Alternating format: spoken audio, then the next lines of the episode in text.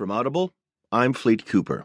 From the New York Times U.S. section, Julie Hirschfeld Davis and David E. Sanger write Trump falsely says U.S. claim of Russian hacking came after election. President elect Donald Trump on Thursday falsely stated the United States government had waited until after the election to complain that Russia had hacked into U.S. political organizations to interfere in the presidential race. But in doing so, he raised substantive questions about